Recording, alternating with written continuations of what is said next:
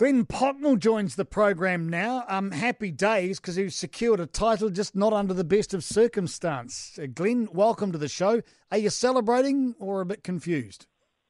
a bit confused. Um, yeah, it's a it's a funny feeling, Darcy. I think on one hand, very obviously very pleased that we've won a title, but on the other hand, um, yeah, it's it's would have liked to have um, won it walking off the field or um, you know, having the, the, the, remainder of the season played out how how we'd planned. So um, obviously, due to the the circumstances, we sort of fully kind of back the, the decision that's made by New Zealand cricket. But it makes for a funny old feeling.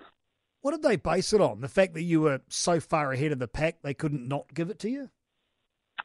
Uh, to be honest, I'm not sure, um, and I, am not really too bothered how they handled uh, yeah, but I'm guessing they probably did. They were, we're three quarters of the way through the season, um, through the competition, um, and yes, we were we were a long way ahead. But didn't you know, cricket is a funny game, and didn't mean that we were guaranteed of winning. Um, rain and affected games. That all those things can kind of happen. But I think if you if you judge it over the six rounds, which they obviously have, we we're clearly with it with the best team over the over the comp. Yeah, Plunket Shield has been cancelled. Those just joining the program, Wellington have been declared winners. Glenn Pocknall, the coach, joins us to talk about that. Give us some highlights for the season. If you look back at the, the truncated season, where do you think you guys stood above the rest?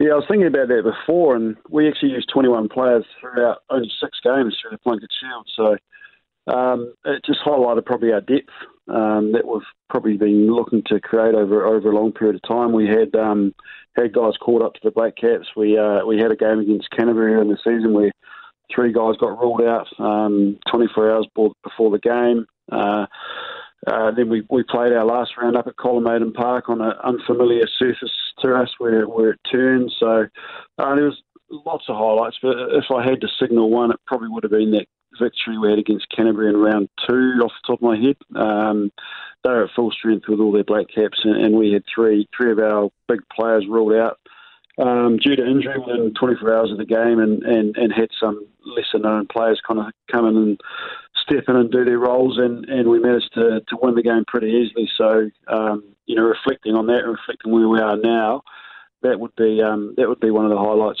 from, from the competition. Standout player over the season?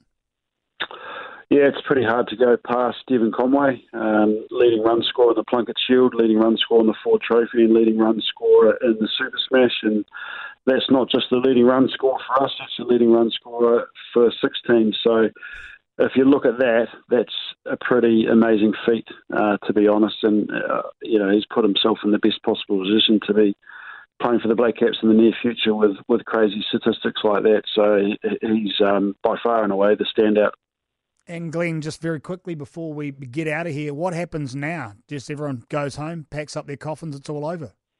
Yeah, well, I packed my bag this morning to travel to Napier, so that's the first thing I'll probably do is unpack that because there's there's no more away trips now, and um, I think we'll just let the dust settle for a couple of days and get our head around things, and then um, we'll look to carry out our normal process of, of going through player reviews and, and, and things like that, and and then I guess after that we just have to wait and see what happens. Um, you know, normally we're, during the winter, uh, there's players and coaches and S and C kind of heading up and down from from various parts of the country, going down to Lincoln for conferences and for player development opportunities. So uh, that's all, um, you know, I guess in limbo at the moment. So we just have to wait and see.